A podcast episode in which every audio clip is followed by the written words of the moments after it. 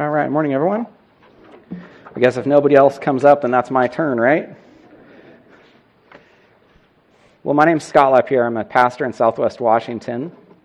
I'm a, a, father of nine. I don't know if they're putting up a photo of my family, but uh, my oldest is 15 down to about one and a half, and I'm here with my, my son Johnny. Normally I go to, oh, there we go. So that's my family there, my beautiful wife in the upper left, and then the the son on the bottom left that I have my left hand on his shoulder. That's Johnny. He's with he's here with me in Oklahoma, and I could tell you all the other names, but you wouldn't remember all those. But anyway, so yeah, that's uh, the children God's blessed us with, and my wife turned 40, uh, 41 a couple months ago, so she's about 17 or 18 years older than me. I'll just joke. So we'll see if the Lord blesses us with more children, and uh, so I feel thankful for all of them. And I feel very thankful to be here. We've had a wonderful trip so far. It's my first time ever to Oklahoma. And uh, so, Pastor Allen, the other elders, Mike, thank you all very much for the wonderful time uh, you've given us so far and just for the privilege of speaking at this pulpit. And can I just say, I was sitting here just feeling incredibly thankful for this church, and, and I mean that because I was reflecting, and, and I hope you can be thankful as well, because it's somewhat rare that you're in a church that during the worship service has prayer, has scripture reading, has children, and has a congregation that's singing. And there are many churches that lack many of those things, if not all of them. And so I believe it's a, it's a credit to God's graciousness toward you that I hope you, you don't take for granted. Have you heard that? That churches are no longer singing? They come and they, they sit back for a concert with a, a band up front that plays, typically, I would say, probably too loudly. And so it was great this morning to hear all of your voices singing. So why don't you go and open your Bibles to James chapter 1.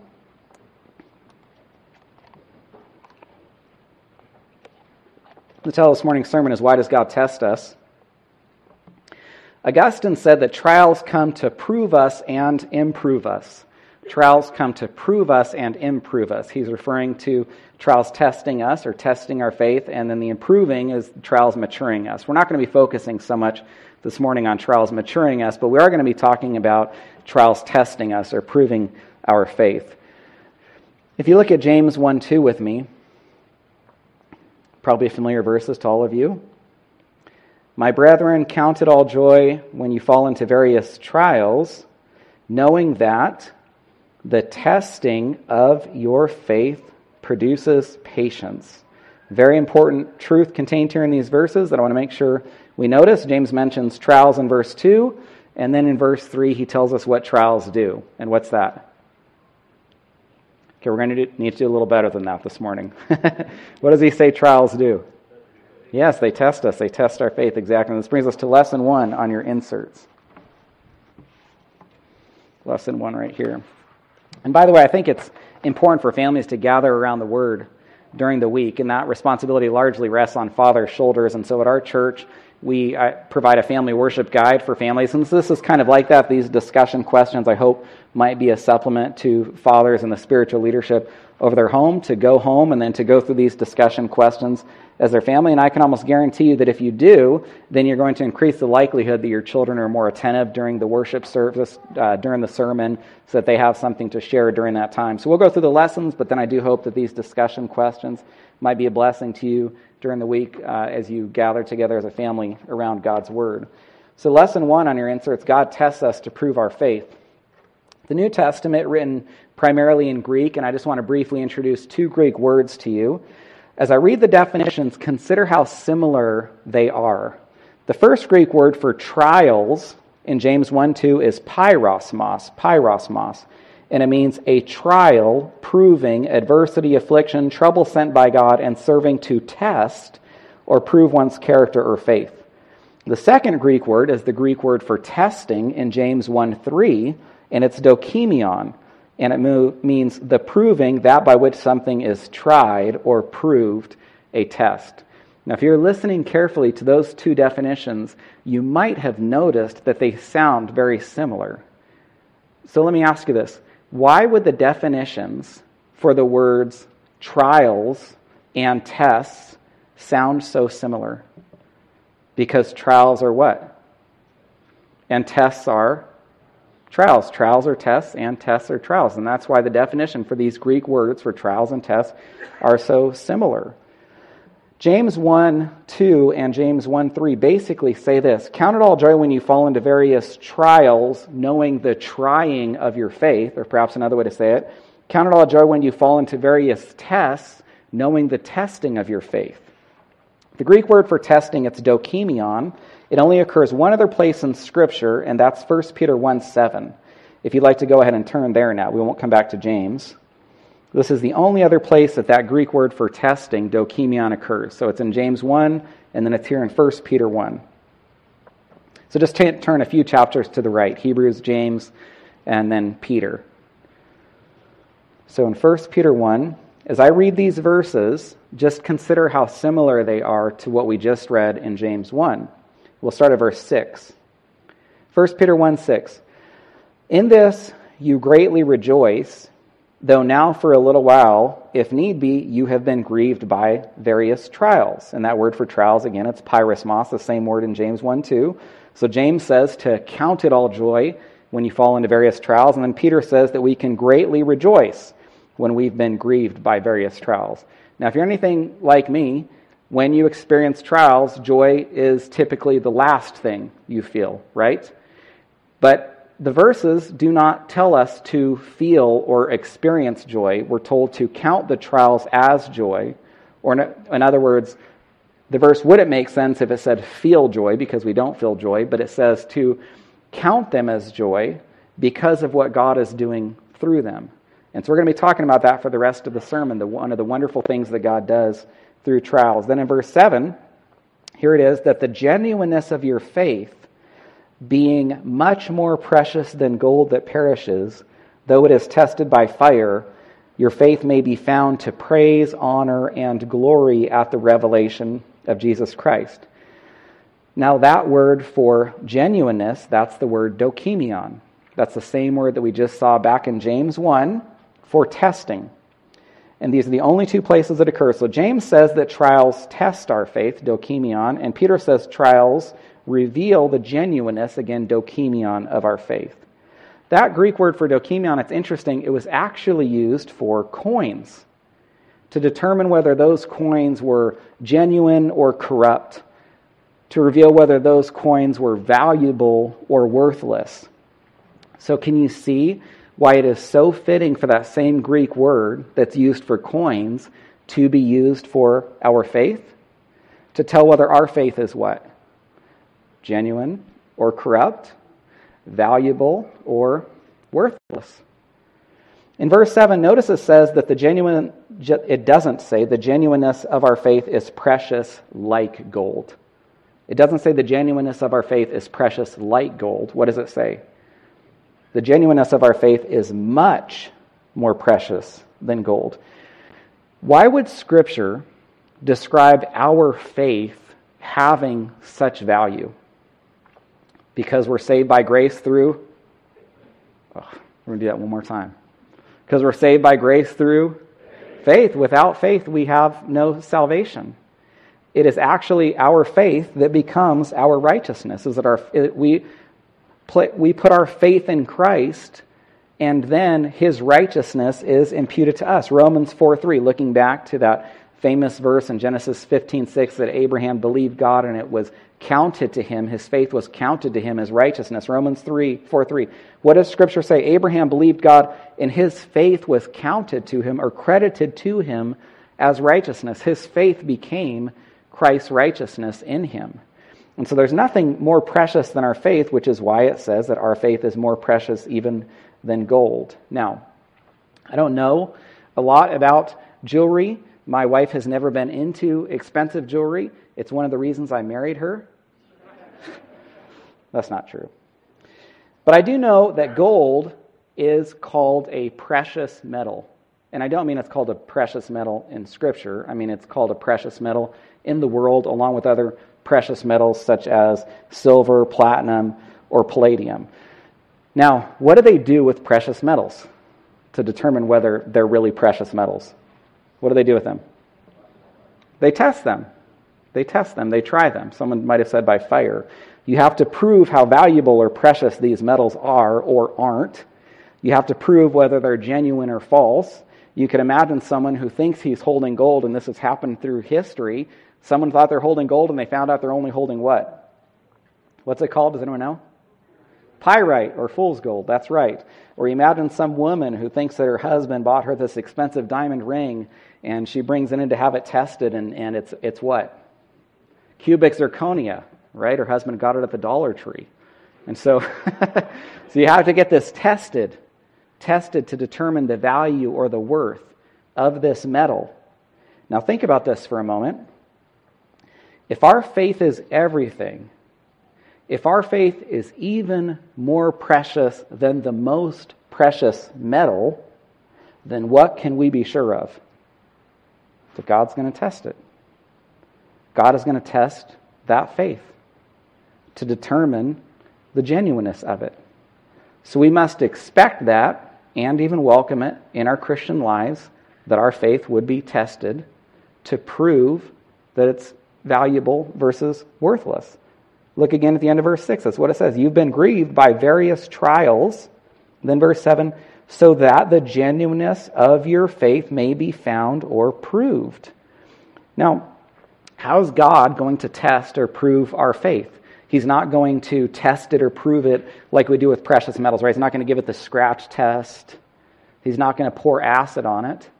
But listen to this because we're told, Isaiah 48, verse 10, Behold, I have refined you. And then he says, But not as silver. I have refined you, but not as a precious metal. Instead, I have tested you in the furnace of affliction. So he's going to use trials.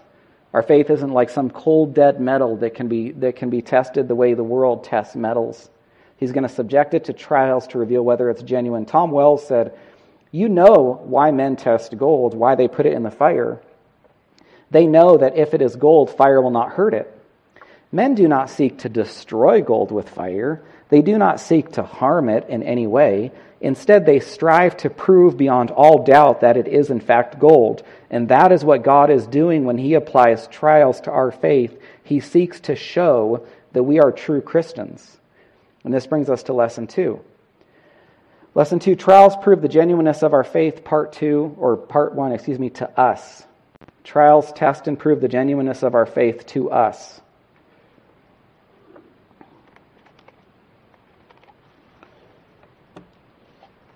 Warren Wiersbe said, In the school of faith, we must have occasional tests, or we will never know where we are spiritually. Now, we all want to know that we have genuine saving faith. We know from our Lord's words, particularly in Matthew 7, that many people are deceived about their salvation, right? There are people who will stand before the Lord someday, and what words will they hear? Words they did not expect. Depart from me, I never knew you. They were expecting to hear something different. You can sense the shock or the surprise in those verses. It's not Muslims, it is not Hindus that are in view there. It, are, it is individuals who thought they were disciples of Christ who will then be cast out from his presence. Some of the most terrifying and so, sobering verses in all of Scripture that should cause all of us to do what Paul said and examine our faith, examine whether it's genuine. And one of the ways is revealed in James 2 if we'd continued further. Works, does our faith produce works? Works don't save us, but works are the evidence of a saving faith. And then one of the other evidences of faith is the survival of trials. The issue with trials is not that you survive trials. Many martyrs, every martyr did not survive a trial to be a martyr. The question is never whether we survive a trial. The question is always whether what survives a trial. Our faith. That's the issue at hand. So when we go through a trial, let's say someone has cancer. Of course, we pray for them. There were individuals in the in the prayer, and that was another blessing to hear such a such a lengthy, wonderful pastoral prayer this morning, lifting up individuals. I don't remember if someone in that list had cancer, but I know that there were some health issues, and we desire to see God heal these people and, ex- and extend their lives. But if He doesn't, the question is never whether their life survived the trial. The question is whether their faith survived the trial. None of us like trials, but one of the blessings from them is they can give us confidence in our faith. When our faith has survived that trial, we can be confident in it. In the language of 1 Peter 1 7, the genuineness of our faith has been proved. George Mueller said the only way to learn strong faith is to endure great trials. George Mueller said, The only way to learn strong faith is to endure great trials. trials. I have learned my faith by standing firm amid severe testing. So he meant he learned to trust his faith or be confident in his faith because of what it had withstood. And this is one of the reasons we should welcome trials. They give us opportunities to have our faith tested to demonstrate the genuineness of our faith. R.C.H. Lenski said, If you have true faith, you ought to be glad to have it tested and proved to be genuine. If I have genuine gold coins, I shall welcome any test to which they may be subjected. Just a few friends of ours, and I'm sure you can think of some believers yourselves who have gone through trials. A woman learned that she had ALS at the time that I share this with you. She's already passed away, but she was praising God until the moment she died. Another friend learned she had leukemia. She was recently sent home by the doctors who could no longer do anything for her. Her and her husband have continued to praise God and tell us how blessed they are. A pastor friend of mine in Washington, he lost his son in a tragic accident. Uh, he was, his son was thrown from a horse and trampled. It was his only, I think he had eight or nine children. It was his only son. I believe after um, maybe God has, I believe God's given him another son since then, but he had a son followed by seven daughters, and he lost his, his firstborn son. And they said, they told us that they were going to spend Thanksgiving talking about how much they have to be thankful for. Now, when I see people going through trials like this who continue to praise God, it is evidence of the sincerity or genuineness of their faith. You can imagine how these trials demonstrated not just the genuineness of their faith to them, but to me and to the others in their lives. And this brings us to the next part of lesson two. Trials prove the genuineness of our faith to others. Trials prove the genuineness of our faith, part two, to others.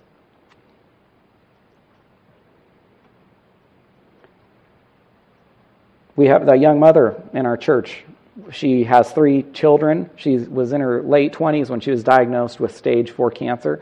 I never doubted her salvation, but to see the way that her and her husband, close friends of ours, have borne up under this trial has made incredibly evident to all of us uh, the great faith that her and her husband have. Thomas Kempis said, Adversities do not make a man frail, they show what sort of man he is.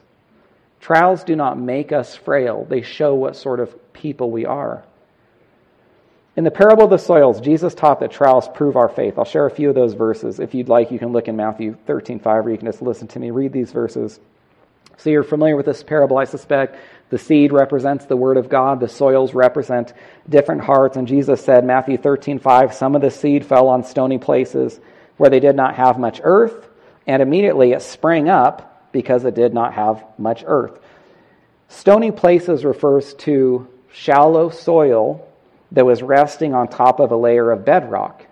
So there's not much depth of earth to it. And so what's not going to go down deep? Roots.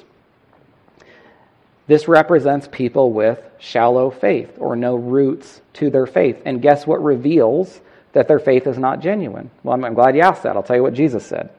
Matthew 13, 6. When the sun was up, they were scorched, and because they had no root, they withered away. When you have soils or hearts that receive the seed, or God's word, but there's no root, it's not going to last. It withers away. To give you an idea what this looks like in the church, have you met people who have seemed to receive God's word very enthusiastically? They seem excited about their new faith. They spring up quickly to maintain the imagery from the parable. But they don't have roots. The faith doesn't go down deep. It's not genuine. And what is it that reveals the insincerity of their faith? It's trials, which is what Jesus said, Matthew 13 20, as he explains this parable to the disciples. He who received the seed on stony places, it is the person who hears the word of God, immediately receives it with joy. So if you don't know the rest of the parable, everything sounds great at this point. This is not someone who's rejecting God's word. I was sitting, sitting in one of the uh, Sunday schools this morning listening to someone teach the go- Gospel of Mark, and there were people who would reject. They could not see, they could not hear. That's not what's in view here. Here we're talking about people who receive God's word joyfully. Everything looks good. But then Jesus said, Matthew 13, 21, he has no root, there's no depth in himself, but endures only for a while. For when tribulation or trials or persecution arises because of the word, immediately he stumbles. And so it was trials that proved the insincerity of the faith. And sadly, we've all seen people like this. They come to church, they're very excited. I've been a pastoring 17 years now, and sadly, I cannot tell you how many times people have come to church or to Bible studies. They looked incredibly enthusiastic, but then a trial comes along, and it's all over for them. Now, supposedly, someone gets saved, and let's hope that they are. And everyone's excited. And people around them are talking. They're so on fire for God. That's language that we hear. Maybe they are. Maybe they're not. But I can tell you, trials are going to reveal whether they're really on fire for God or not. And so when everyone's talking about how excited they are about this new person to the church, in my mind I'm thinking, let's give it some time and let's watch. Let's see them go through something difficult and how they come out the other side. The reality of their faith or the reality of their lack of faith is exposed. And then sadly, many times they revert back to the lives they lived before that seed fell on their hearts. People come up to me and they say, Hey, you know, well, what happened to so and so? We saw him. He's at prayer. He's at Sunday school. He's at worship. He's coming to evening service. He's going to every single Bible study and home fellowship he can attend, you know, and then I haven't seen him over the last few weeks or what, what's happened to him. And then someone says, Well, th- this happened. He started going through this difficult situation and, and he's not coming to church anymore. So you could say this Christians will persevere and non Christians won't. This is where we get the doctrine of the perseverance of the saints. It's not that people get saved and then lose their salvation. It's that people looked saved, but trials revealed that they were never saved. One of the key verses about this is 1 John 2:19.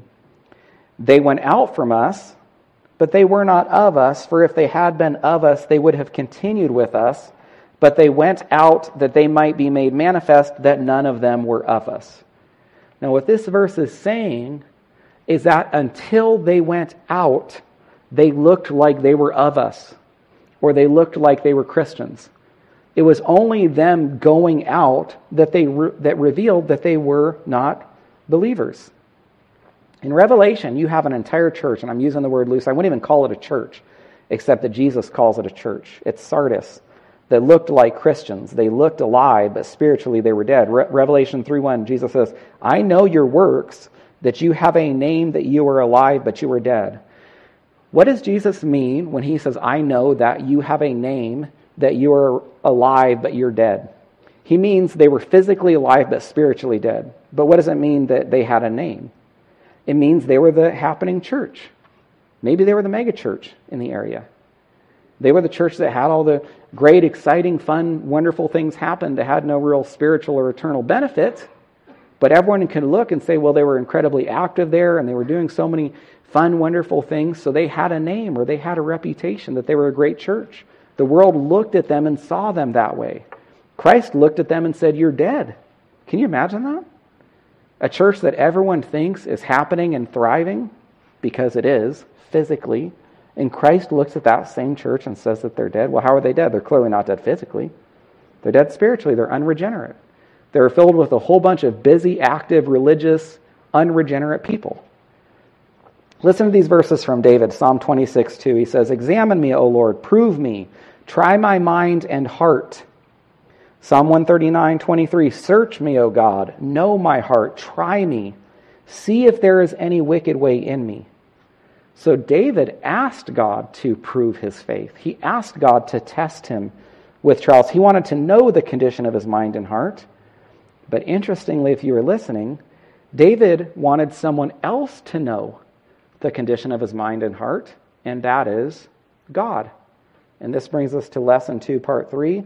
Trials prove the genuineness of our faith to God. Trials prove the genuineness of our faith to us, to others, and to God probably most importantly to God.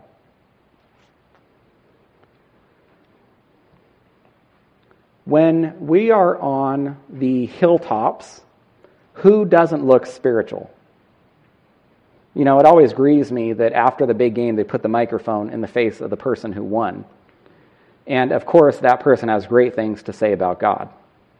They need to take the microphone and they need to put it in the face of the Christian who just lost the game, who continues to praise God, right?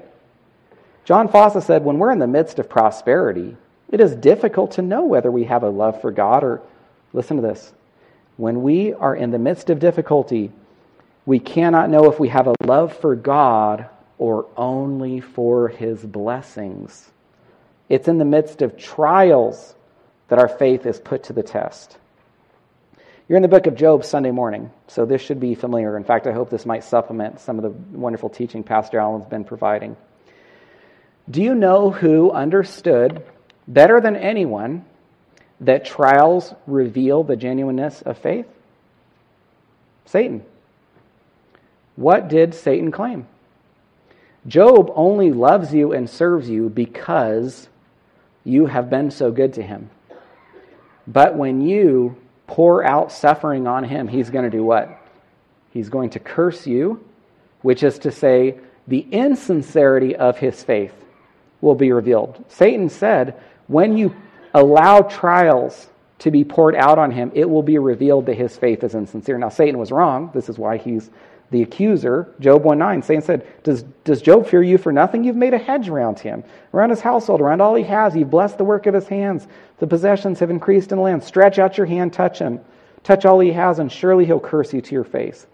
When Job when the sincerity or genuineness of Job's faith was shown, Satan goes further in the next chapter and says, Stretch out your, because you just haven't touched him physically.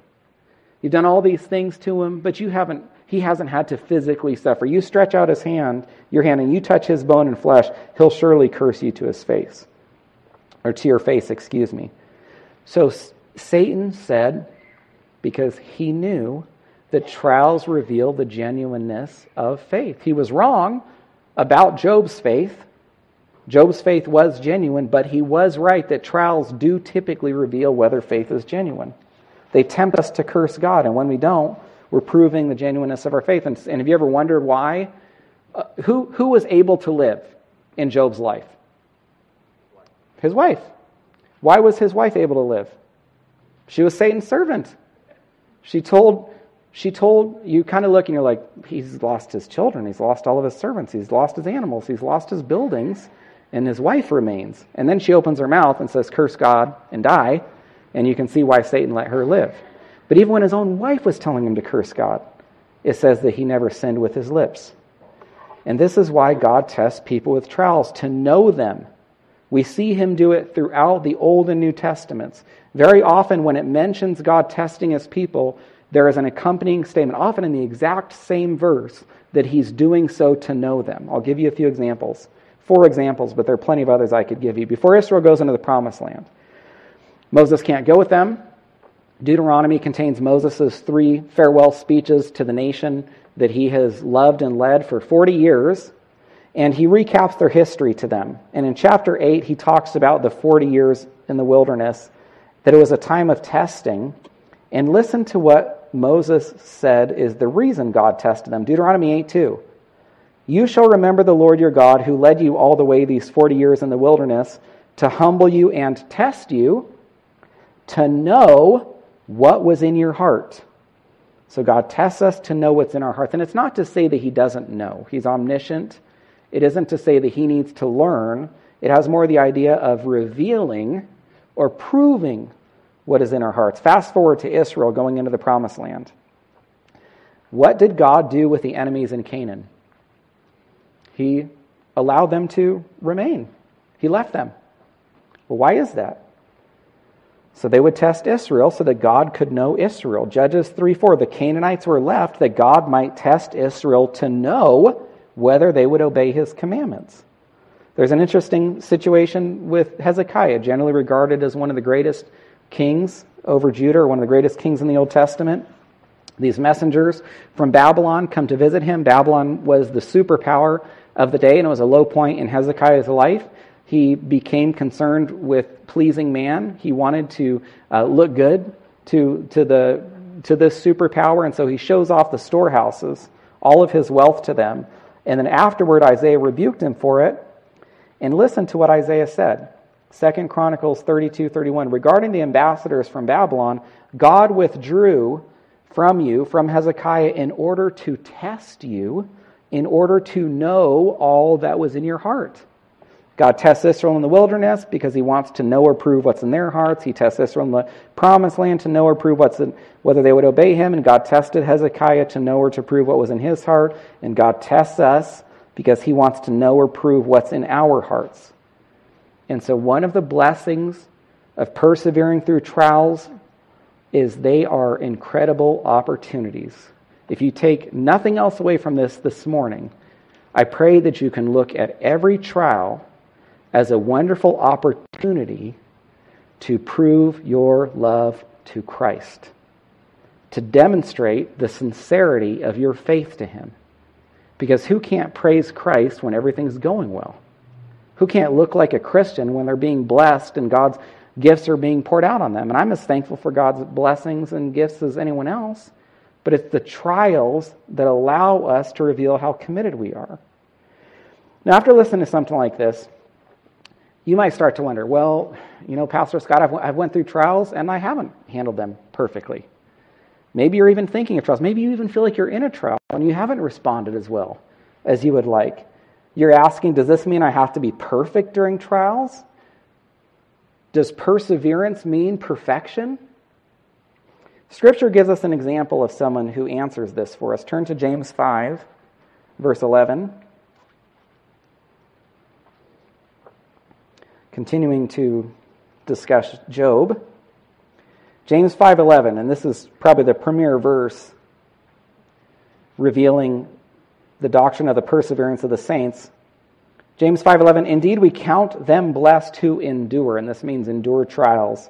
He says, "You've heard of the perseverance or endurance. Endurance and perseverance and patience can be used interchangeably. You've heard of the pers- perseverance or endurance of Job and seen the end intended by the Lord, that the Lord is very compassionate and merciful." Now, we're talking about whether we need to persevere through trials, and I just took you to Job. And that's discouraging.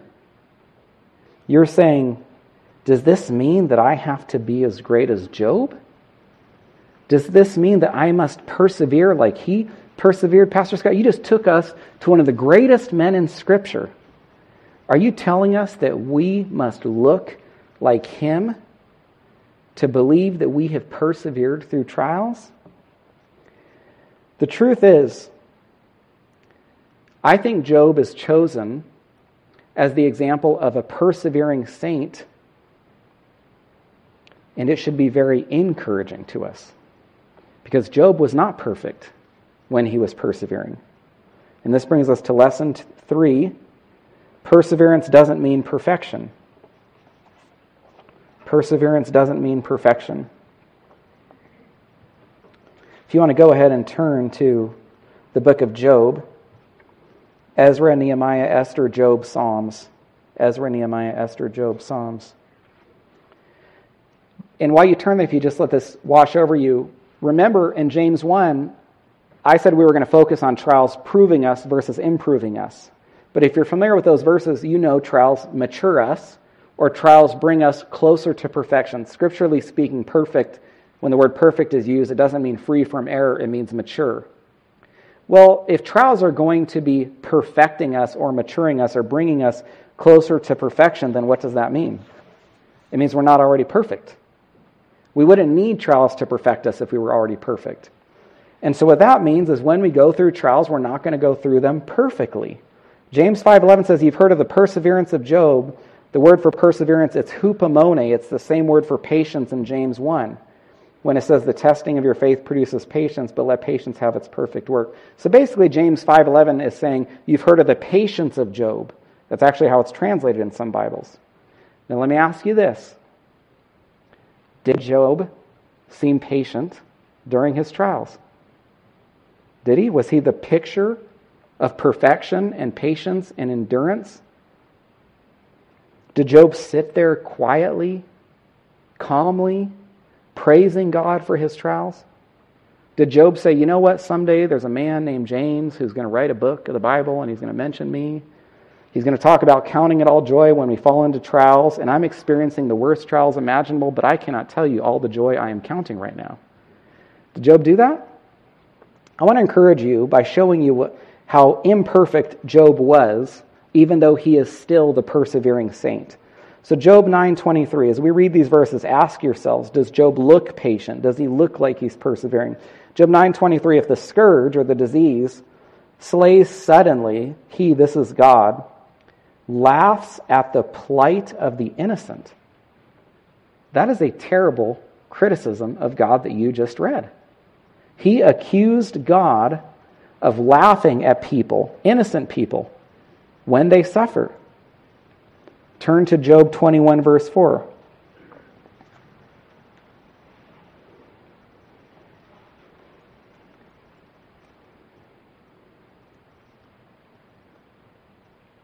So, first, Job said that God laughs at the plight of the innocent, and now he says, As for me, is my complaint against man. And you would expect it to be against man. He's dealing with these three friends, and a fourth will show up. You'd expect his complaint to be with those friends. But he's, his question's rhetorical. He's saying, My complaint is not with man. My complaint is with whom? With God. Now, this chapter, it's really one long criticism of God for allowing the wicked to prosper. I'll show you just a few of the verses. Look at verse 9. The houses of the wicked are safe from fear, neither is the rod, which refers to the rod of God's punishment or justice, upon them. So he says, The wicked are safe from judgment. God never punishes them. Verse 17 How often is the lamp of the wicked put out? How often does their destruction come upon them? The sorrows God distributes in his anger. So he says, The wicked never have their lives brought to an early end. God never introduces trouble or sorrow to them. It's all about the prosperity of the wicked. Turn to chapter 24, verse 12 to see another terrible criticism.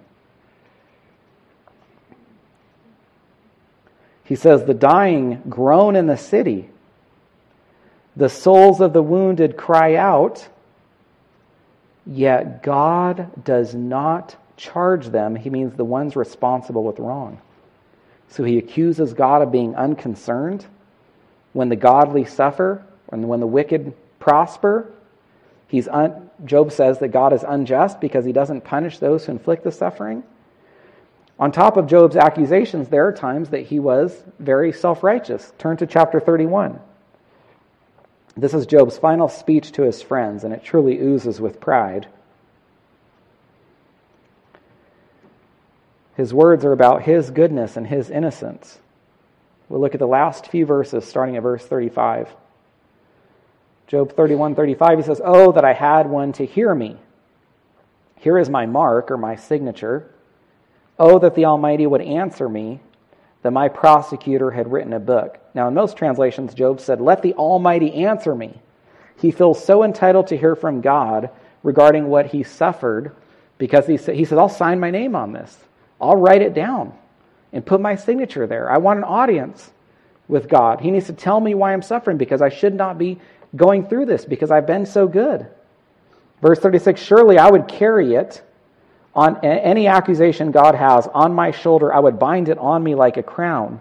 And so he says the accusations that could be brought against him were so insignificant that he would gladly wear them on his shoulder or wear them like a crown for all to see, like a, like a uh, prince or something. That's what he says in the next verse. He's been so righteous. He says in verse 37 I declare to him the number of my steps.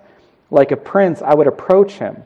So he says, I'll, I'll tell God everything. I've got nothing to hide. I've been that good.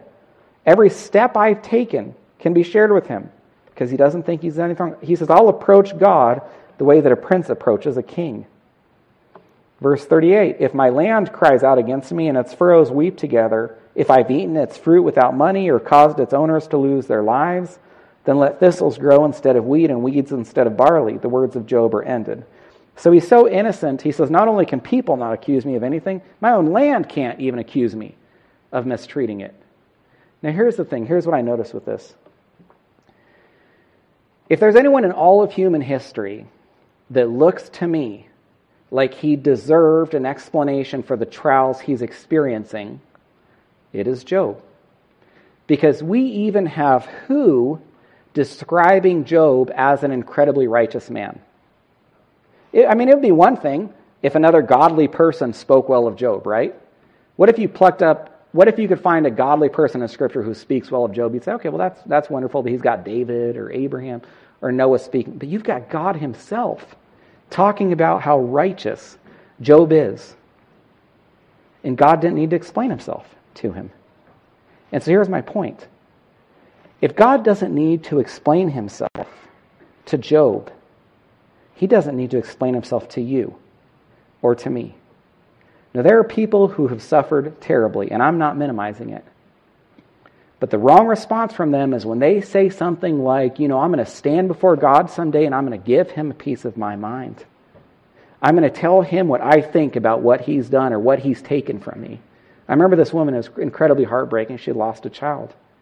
And she says, When I stand before the Lord someday, and I'm going to put my finger in his face and I'm going to tell him what I think about him taking my son from me. No, she's not. Job thought he wanted an audience until he got one, right? Job's pride was gone the moment God showed up and started assaulting him with all these. He could not get further under the ground. Now look at chapter 32.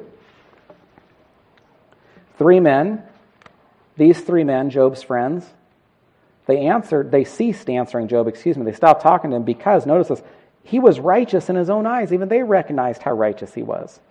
Jesus told the parable of the Pharisee and the tax collector. Luke 18 9, Jesus spoke this parable to some who trusted in themselves that they were righteous. Job is starting to look dangerously close to being like those Pharisees that Jesus preached this parable to address.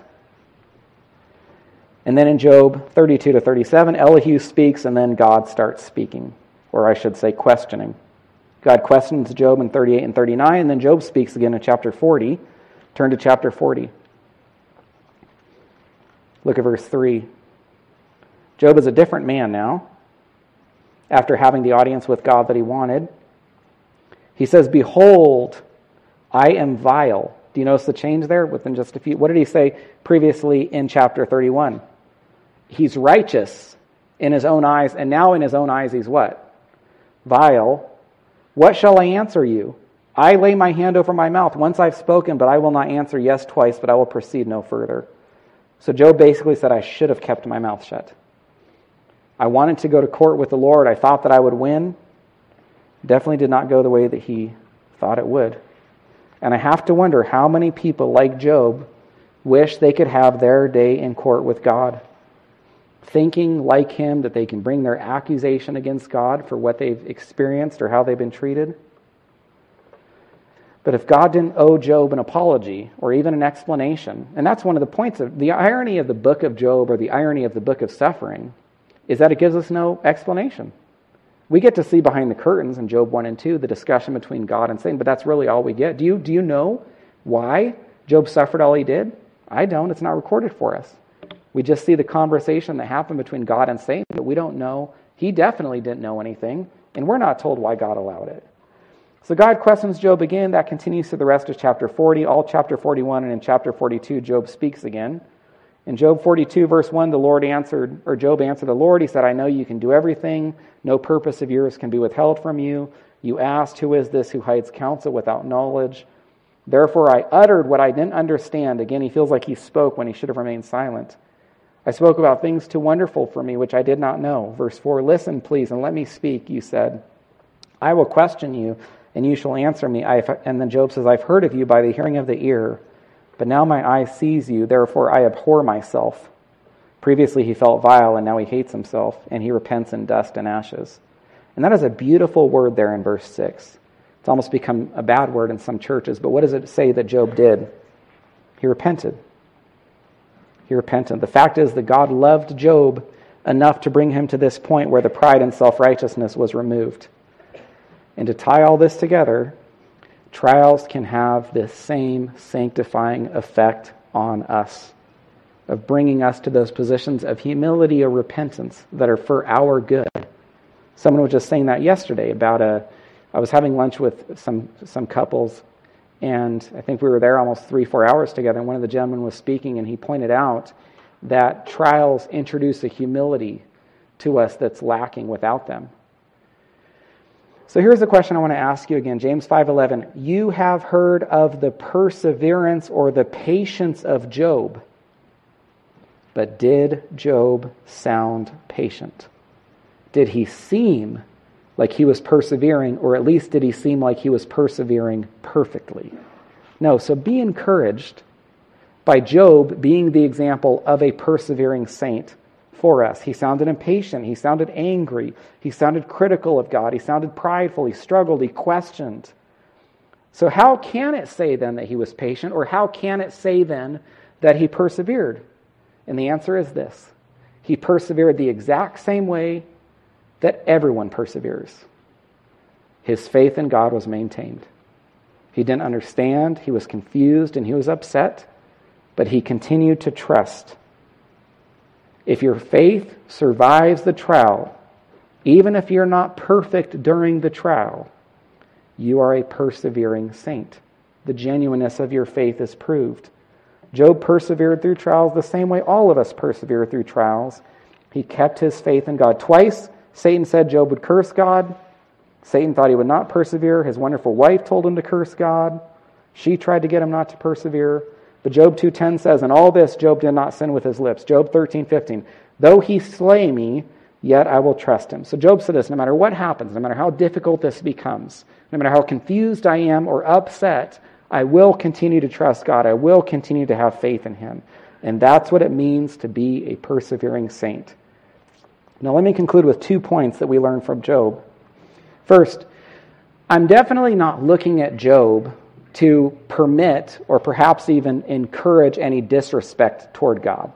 We did not look at those passages of criticisms to encourage you to feel the liberty or license to criticize God when you're struggling.